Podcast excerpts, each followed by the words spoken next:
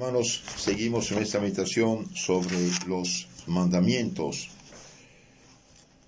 Deberes ahora para con la familia. Deberes para con la familia y los superiores. Debemos honrar a nuestro padre y madre, ya lo dijimos. Y bien, además de nuestros padres, el cuarto mandamiento nos manda también a honrar a nuestros demás parientes abuelos, hermanos, tíos, tías, y a todos nuestros superiores espirituales y temporales. Nuestros superiores espirituales son nuestro Santo Padre el Papa, nuestro obispo, nuestro párroco, nuestros sacerdotes. Nuestros superiores temporales son el rey, el presidente, los magistrados, los maestros y maestras. Debemos respetar nuestros superiores espirituales y temporales, obedecerlos en las cosas en que tienen derecho a mandar y rogar por ellos. He aquí lo que está escrito acerca de los obispos y sacerdotes. Que los sacerdotes que gobiernan bien sean doblemente honrados, principalmente los que trabajan en predicar y enseñar.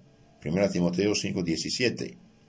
¿Y qué pruebas de afecto profundo no dieron los Gálatas, por ejemplo, al apóstol San Pablo, para que éste pudiese dar ese increíble testimonio de su benevolencia. Sí, dice San Pablo, lo certifico.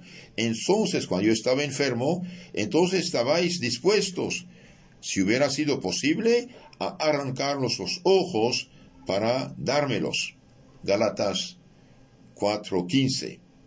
Es preciso también suministrar a los sacerdotes lo necesario para vivir. ¿Cuál ¿Cuál es el soldado, dice San Pablo? ¿Cuál es el soldado que hace la guerra a sus expensas? ¿No se ha escrito en el eclesiástico, honrad a los sacerdotes, purificaos con las oblaciones presentadas por vuestros manos y dadles una parte de las primicias y de las hostias de expiación según está ordenado. 1 Corintios 6, 1 eh, Corintios 9, 7. Debemos en particular atender las necesidades del soberano pontífice sobre quien pesa el cargo de la administración central de la Iglesia y de las múltiples obras que dependen de ello. Enseña también el apóstol que hay que obedecerles.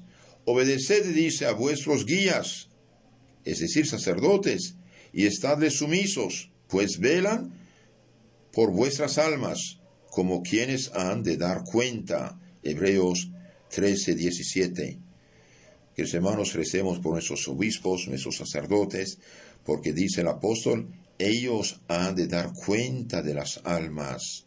Mientras más rezamos por ellos, hacemos sacrificios, oraciones, ayunos, limosnas por ellos, más Dios les da luces y ayudas para que ellos cumplan con su deber, porque han de dar cuenta de las almas que les están confiados y es algo, algo tremendo.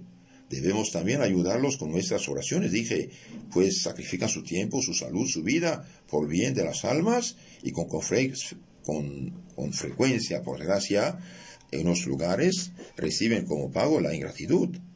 Nuestro Señor Jesucristo manda obediencia porque dice, están sentados en la cátedra de, de Moisés y bien hagan lo que dicen y no hagan lo que hacen, es decir, no imitar si hacen cosas que no son muy, muy católicas, digamos. No debería ser, pero puede pasar a veces. Lo mismo hay que decir de los reyes, dice nuestro catecismo, príncipes, presidentes, magistrados, de todos aquellos a quienes debemos estar sometidos. Así San Pablo en su epístola dice, eh, honra, eh, recen, dice, recen por las autoridades para que tengamos eh, tiempo tranquilo. Mañana, si Dios quiere, seguiremos meditando sobre este mandamiento tan hermoso y tan fructífero para tener paz, concordia, no solo en la familia, tan, también en la sociedad, porque tal hijo, tal ciudadano, si los hijos de la familia son cristianas y cumplen el mandato del Señor, y eh bien, en la sociedad también serán gente honrada, justa y correcta. Que Dios los bendiga. En nombre del Padre, del Hijo, del Espíritu Santo. Amén.